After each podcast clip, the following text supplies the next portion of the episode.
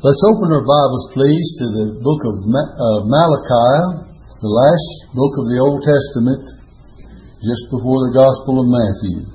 And look in the third chapter, if you will, third chapter of Malachi, and we want to read one verse of Scripture, and that's verse six. It says, "For I am the Lord, I change not, therefore ye sons of Jacob are not consumed." Well, they would have been consumed if he had changed and not been merciful toward them, because they had a lot of things coming. But we want to use this for a text. I'm the Lord, and I change not. I change not. You know, we're living in a changing world, by the way. Things are not like they used to be in our world in so many ways. Population, transportation, occupations, and so on. And we'll give you some more thoughts in a moment along that line that we have changing from time to time. But for instance, if we think of population, I had some stats that I looked up on the population of these United States. In the forties, it was one hundred thirty-two million something. fifties, one hundred fifty-two million. sixties, one hundred eighty million. seventies, two hundred five million. eighties, two hundred twenty-seven million, and I'm leaving off the thousands in, in numbers. And then in the nineties, two hundred forty-nine million, and today it's estimated three hundred three million. So from one hundred thirty-two million in the forties, three hundred three million, a lot of population. And then I didn't go into the world population. That would be another story altogether, because around this world, it's just tripled and quadrupled till I, I don't even know uh, how to. How I would begin to estimate it without some uh, figures that I might get somewhere. But anyway, population changes because we're getting more population on this globe than we thought we could ever support upon it. And then what about transportation? Automobiles that go faster all the time, and of course we have the airplanes, and we have going into outer space and things in outer space going so many thousands of miles, not per hour but per minute, and they just seems like everything in that way. And occupations have changed. You know, the occupations that we used to know, some of us who are older, uh, they're no longer. In other words, this day and hour, if you don't use a computer and if you're not up to date, you go to the lumber yard anymore. And if their computer's broke down, you don't buy a stick of lumber. I was up the bank the other day, and uh, let's see, was it the bank or where was it? Somewhere. I'm trying to recall now exactly where it was. Oh, at the post office. Down at the post office here, Hollywood Post Office. And their computer was broke down. They couldn't take in any, uh, mail any packages, couldn't take any money in or out. You're at a standstill nowadays. Nothing happens anymore without a computer. And uh, in some restaurants, you may not get anything to eat without one. I don't know about that, but uh, I'm thinking it's on that verge of that uh, kind of thing. Uh, science and knowledge, technology is just beyond our imagination. We talk about at- as- atmospheric changes, the ozone layer, and all of these things.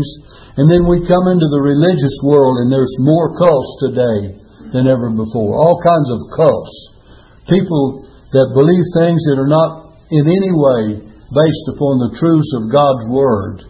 And they're just stemming out everywhere of every kind. The morals have changed from the time that uh, some of us were grown up till this day. And then families and homes. Uh, but some things have not changed. And that's what we want to deal with this morning. Things that have not changed. First of all, God Himself. There will be several points of our message. Let me see how many there are. Five main points of our message. That God has not changed. God Himself has not changed. We call this His immutability. It means changeless or changelessness. He is infinite. He is eternal. He knows all things. He has all power. He sees everything. The Bible says the eyes of the Lord are upon the ways of man. He seeth all his goings. There is no darkness nor shadow of death where the workers of iniquity may hide themselves. The Bible says He knows our thoughts afar off. Can you imagine God knowing your thoughts? But He does. He knows when we think good and when we think evil. And so, therefore, we need to purify our minds and our thoughts by His Word and by His Holy Spirit. We need continual help in that direction. So we, we know that God's uh, love and His mercy, and we'll deal with some of those things individually in a moment. But He is changeless.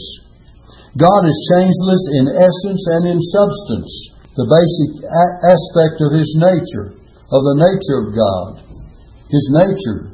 I have a comment here in my Bible I'll read. It says, I am the Lord Jehovah, the self-sufficient, the eternal, whose being is not under limitations of succession and time. Because I am Jehovah, I change not. Therefore, our finite and mortal selves abide, and we and our infinite and sinful selves are still the objects of His steadfast love. That's a quote by uh, one McLaren I have in my library. Has a volume set of volumes, commentaries, and uh, really expositions that are kind of uh, exhortations more than that. But anyway, when we think of God, we call His immutability and His changelessness. His will and His conscience has not changed. James one seventeen speaks of the Father of lights, with whom no, is no variableness, neither shadow of turning. It says in James one seventeen, every good gift and every perfect gift is from above, and cometh down from the Father of lights, with whom is no variableness, neither shadow of turning. By the way, if you read that passage, every good gift and every perfect gift, there's a difference between those two words, gift, right there in the original, and it's worth expounding at some point in time. Numbers twenty-three nineteen says, God is not a man that He should lie, neither the Son of Man that He should repent. Hath He said, and shall He not do it? Or hath He spoken, and shall He not make it good? God is going to do everything He said He would do. In First Samuel fifteen twenty-nine it says, and also the strength of Israel will not lie nor repent, for he is not a man that he should repent. Romans eleven twenty-nine says, for the gifts and calling of God are without repentance. In Titus Uh, Chapter one, verse two, in hope of eternal life, which God that cannot lie promised before the world began. Hebrews six, verse eighteen, that by two immutable things in which it was impossible for God to lie, we might have strong consolation who have fled for refuge to lay hold upon the hope that is set before us. His word and His hope and His oath are all bound together, and so He confirms it by an oath. We could give you scripture after scripture, and time would fail if we did, but I'm tempted to give you one or two more. Uh, Isaiah forty-six, verse ten and eleven, but it says this, declaring the end from the beginning, and from the ancient times the things that are not yet done, saying, my counsel shall stand, and I will do all my pleasure. And verse eleven says, calling a ravenous bird from the east, the man that executeth my counsel from a far country, yea, I have spoken it, I will also bring it to pass. I have purposed it, I will also do it. So God has promised that He will do what He has purposed, and He will carry it out. The Bible teaches us many other things. All changes must be for better or for worse. Have you ever thought of that? But God cannot change for the better, since He is absolutely perfect. He cannot change for the worse for the same reason, because He's already perfect. Neither can uh, He change to the worse for this same reason, and any change in His ad- attributes would make Him less than God. Any change in what He is, and any, any of His attributes, we'll get into those in a moment, would make Him less than God. Any change in His purpose or plan would make Him less than God, and less wide and wise and less good and less holy. So we find that God is unchangeable. I'm the Lord, I change not. God's love has not changed. The Bible tells us that God is love, love is of God, and God is love. You read a passage in the book of First John. Let me read it for you. First John chapter four, it says this, It says uh, in verse six, "We are of God, he that knoweth God heareth us. He that is not of God heareth not us. Hereby know we the spirit of truth and the spirit of error. Beloved, let us love one another, for love is of God. And everyone that loveth is born of God and knoweth God. He that loveth not knoweth not God, for God is love." It says, "In this was manifested." Here's how it was manifested. "In this was manifested the love of God toward us, because that God sent His only begotten Son into the world, that we might live through Him. Herein is love, not that we love God, but that He loved us and sent His Son to be the propitiation for our sins." There's verse after verse that we could go on and deal with, but uh, we, we'll have to stop there. But it just proves the love of God, and there are so many verses there, you'd have to continue with uh, every one of them. But God is love.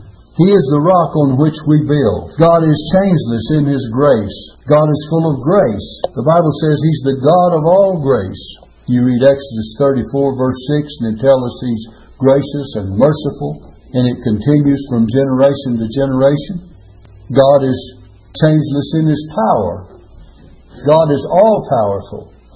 The Bible says the Word of God is quick and powerful, and sharper than any two-edged sword, piercing even to the dividing asunder of the soul and spirit, of the joints and marrow, and is a discerner of the thoughts and intents of the heart. It's quick and powerful. That's Hebrews four, verse twelve. By the way, verse thirteen says, "Neither is there any creature that is not manifest in His sight, but all things are naked and opened unto the eyes of Him with whom we have to do." God is changeless.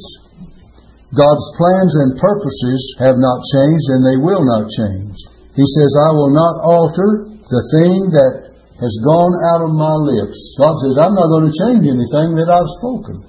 Many times we have to take back our words, do we not? More than often. More often than, than we would like to. But God does not have to take them back. God's plans and purposes and God's Word, it says, "The counsel of the Lord standeth forever, the thoughts of His heart to all generations." His promises are sure. They're going to be carried out. Therefore, our faith may rest upon Him and upon what He said. Someone says, "Well, you know, God said this, but this happened to me." Never mind. Whatever God says is going to be regardless of what's happened to you. You say, "Well, it hasn't happened yet. Well, I can't see it." Maybe you'll never see it. But it's still going to happen. Because God has said, and it's going to be brought to pass. God, whatever God has spoken. God's mercy has not changed. In Psalm one oh three, verse seventeen, it says, "But the mercy of the Lord is from everlasting to everlasting. He fails not. He's not. He will not be weary. His justice has not changed." Remember when Abraham confronted the Lord in praying for Lot and for the cities of the plain? And Abraham went to God and says, "Shall not the judge of all the earth do right? And the judge of all the earth will do right," and has done right.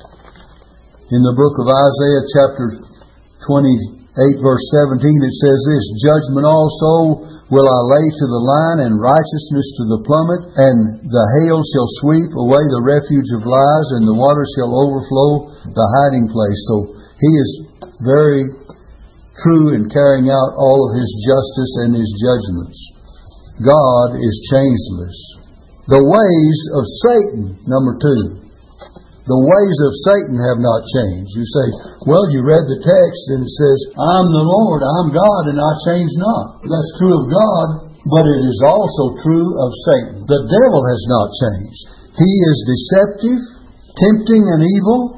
He has had six thousand years of experience laying traps for God's children and deceiving and blinding souls. The Bible says, "In whom the God of this world hath blinded the minds of them which believe not." He is called in the Bible the adversary, and all his host ceaselessly and maliciously and deliberately seek the life of every blood-bought believer in Christ. They try, he tries to destroy us. Jesus said, "The thief cometh not but for to steal and to kill and to destroy."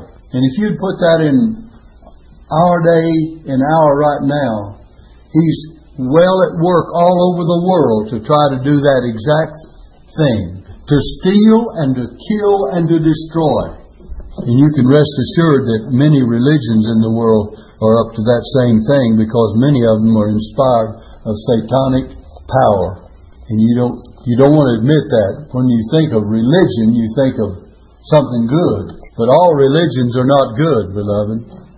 Religion just means to rely upon. And people rely upon, that's what it means, religion, rely upon. And so, all religions, all that people rely upon are not good. Many of it's false. In the book of Revelation twelve, verse nine, he is seen as a dragon for cruelty. None more cruel than a dragon. He's seen as a serpent, the seducer. He's seen as the devil, that's the tempter. And Satan, the adversary. You find all those terms spoken of the devil in Revelation twelve, verse nine. In Matthew thirteen, verse nineteen, he is seen as a thief.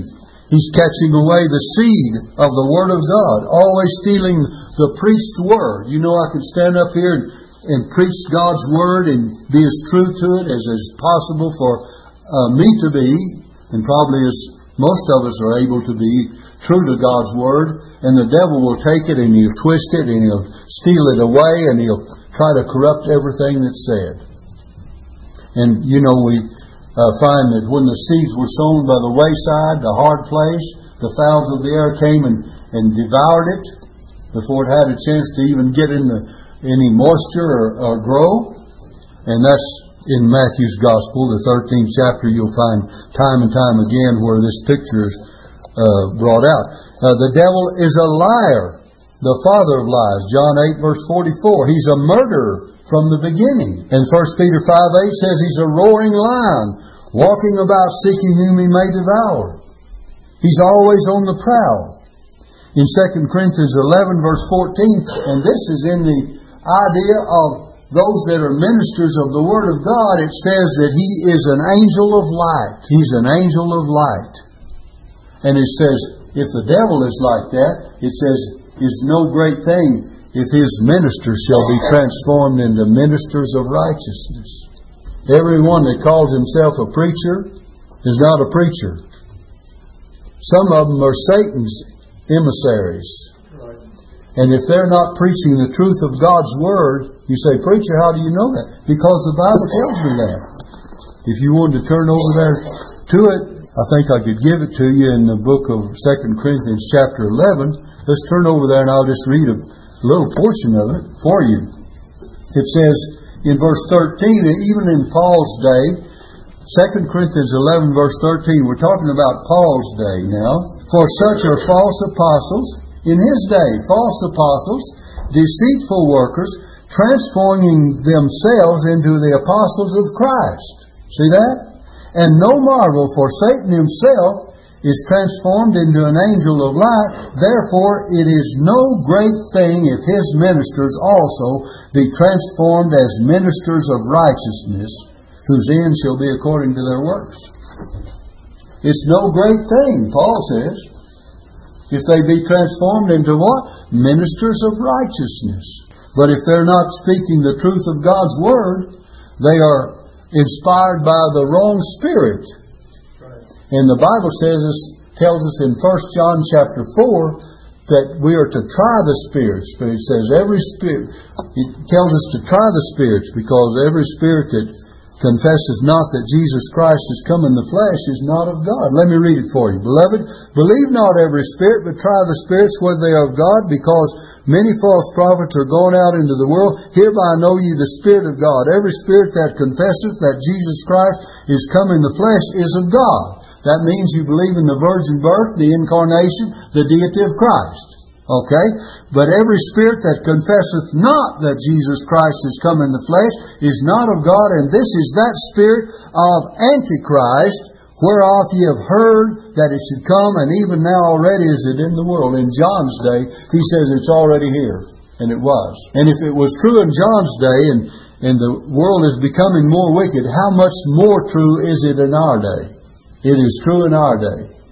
And beloved, you better be careful of what you listen to this day and hour. His fear is in the world and in the air and in the heavens. The Bible tells us in John fourteen thirty that He's the prince of this world. In Ephesians two verse two it says He's the prince of the power of the air. Revelation twelve verse ten, we find Him in heaven. In all three spheres, in the earth and in the skies, power of the air, and in the heavens. In God's very presence in Revelation twelve verse ten. And we find that Satan is after the souls of men. He doesn't change. We're talking about the changelessness of Satan now. He can take captive. Second Timothy two six says they're taken captive by him at his will. In First Peter five verse nine, he can devour. He's always ready to devour. In uh, Matthew twenty-five verse five, he can put to sleep. Remember the parable of the ten virgins? It says they all, there were five foolish and five wise. But it said before the bridegroom came, they all slumbered and slept. We talk about the five that are wise are sleepy Christians, aren't they? They really are. The foolish are the ones that were lost. They were not prepared. And even the ones that were wise had fallen asleep. It's kind of a picture of this world today, isn't it? Even in, even in professed Christendom, the, the, the would-be wise, the wise are asleep as well as the foolish. But one thing about the wise, they had prepared themselves for the return of the, the bridegroom coming. Uh, so, he can blind men's hearts and minds. The Bible says the God of this world hath blinded the minds of them which believe not, lest the light of the glorious gospel of Christ, who is the image of God, should shine unto them. The devil is not changed. He is alive and well, and he's ever about his business of deception. Therefore, beware, beware. You know, if I if I walk up to someone's fence, picket fence, and there's a sign on the gate that says, beware of the dog, or beware of the bulldog, or beware of whatever. It's just in simple words. Just dog is enough for me. Well, I, I won't open that gate. You go in there, you might get a leg bit off. But anyway, We we pay little attention to God's warnings of beware, but He tells us to be careful. And He has time and time again told us things and given us warnings. And then the third thing, God has not changed, Satan has not changed, human nature has not changed. Ever since the fall of man, when Adam first sinned, man has possessed a sinful nature. The Bible says in Romans five verse twelve, for by one man, listen, for by one man sin entered the world, and death by sin, and so death hath passed upon all men, for that all have sinned. The Bible tells us in the third chapter of the book of Romans, he says, all have sinned and come short of the glory of God. The Bible says there is none righteous, uh, no not one. In the book of Ecclesiastes, it says there is not a just man upon earth who doeth good and sinneth not. Well, if there's not a just man upon earth that doeth good and sinneth not, what about the unjust unjust man upon the earth? You know, he doesn't do good, even if a just man cannot do it. It shows where we all fit into that same category. All have broken God's moral law, which has not changed. The Ten Commandments are still the Ten Commandments. Someone says, well, we're not under the law. No, but the law still exists. We're under grace. But the Bible does say this. Christ is the end of the law, listen, for righteousness to everyone that believeth. It does not say Christ is the end of the law, period. God's law is still there. And a man that breaks God's law and God's commandments is guilty of the sin of breaking that law, whatever it may be. If it's adultery or murder or lie or thief or whatever, he's guilty and he's going to suffer the consequences. But we cannot be justified by the law because we have not kept the law. In the book of Romans chapter eight, for what the law could not do, I believe it's verse three, beginning with verse three. For what the law could not do, in that it was weak through the flesh, God, sending His own Son in the likeness of sinful flesh, and for sin, a sacrifice for sin, condemned sin in the flesh, that the righteousness of the law might be fulfilled in us who walk not after the flesh, but after the Spirit. So, the law has not been able to save us. We've broken it. And yet God's law still condemns us, and the righteousness that we have is by faith in Christ, and He's redeemed us, Galatians three verse thirteen, from the curse of the law, being made a curse for us. Now then, sinful man is in need of salvation. He is lost. He is perishing.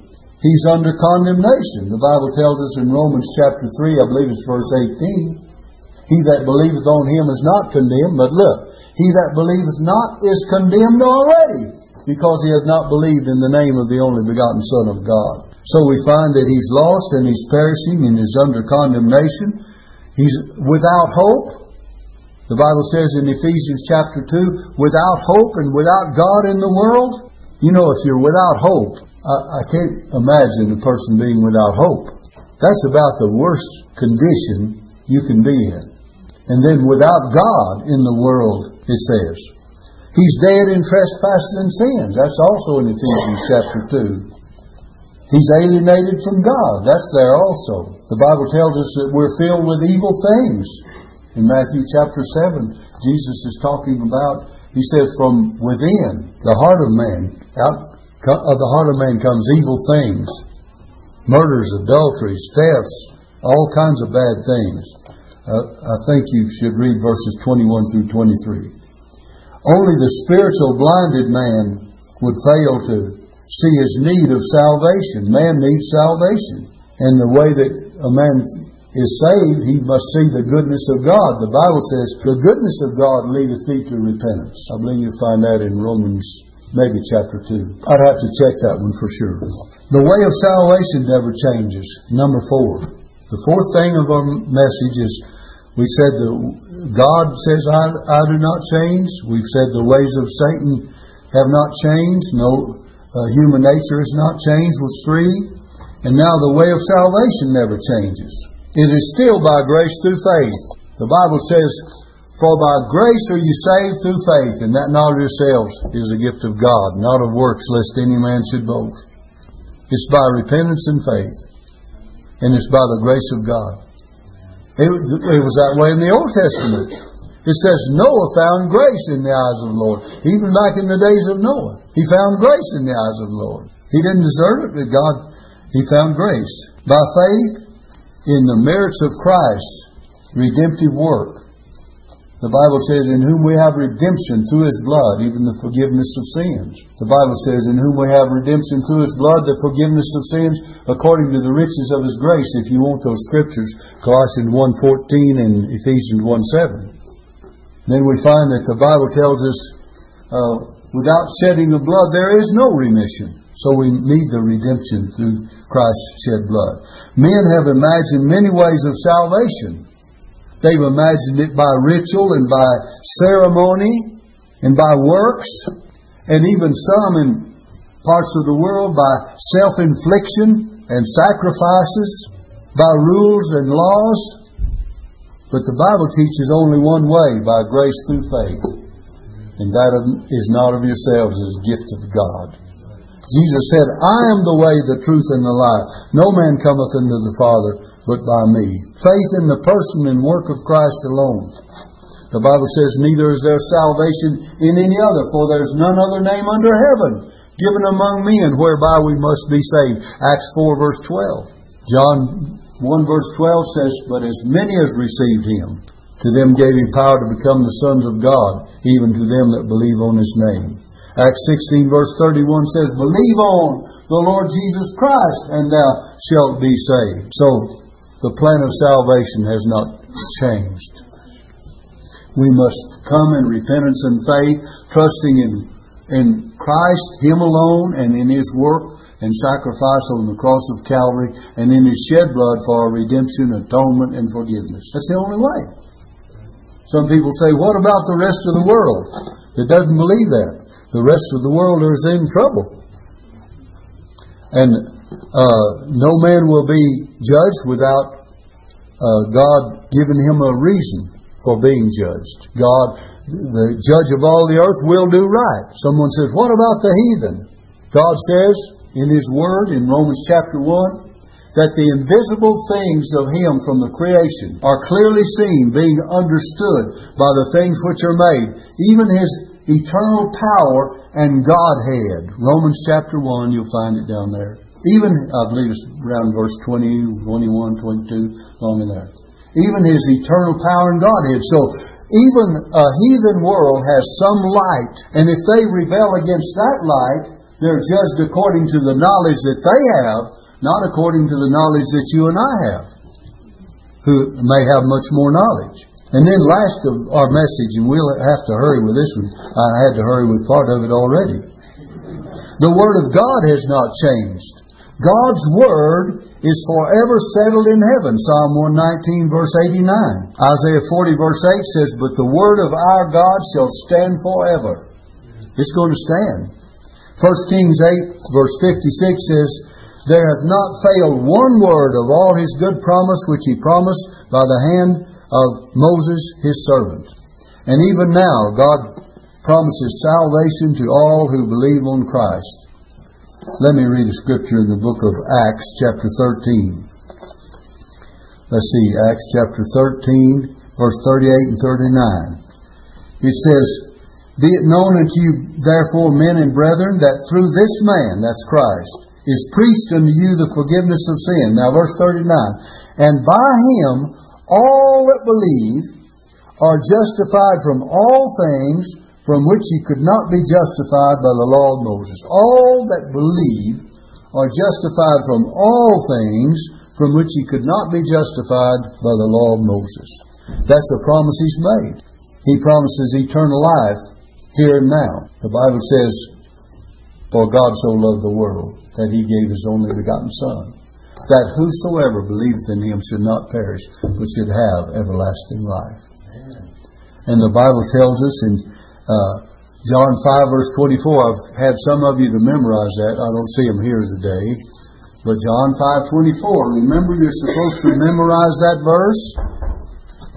And what does it say? "Verily, verily, I say unto you, he that heareth my word, and believeth on him that sent me, hath everlasting life, and shall not come into condemnation." That means that final great judgment, but is passed from death unto life.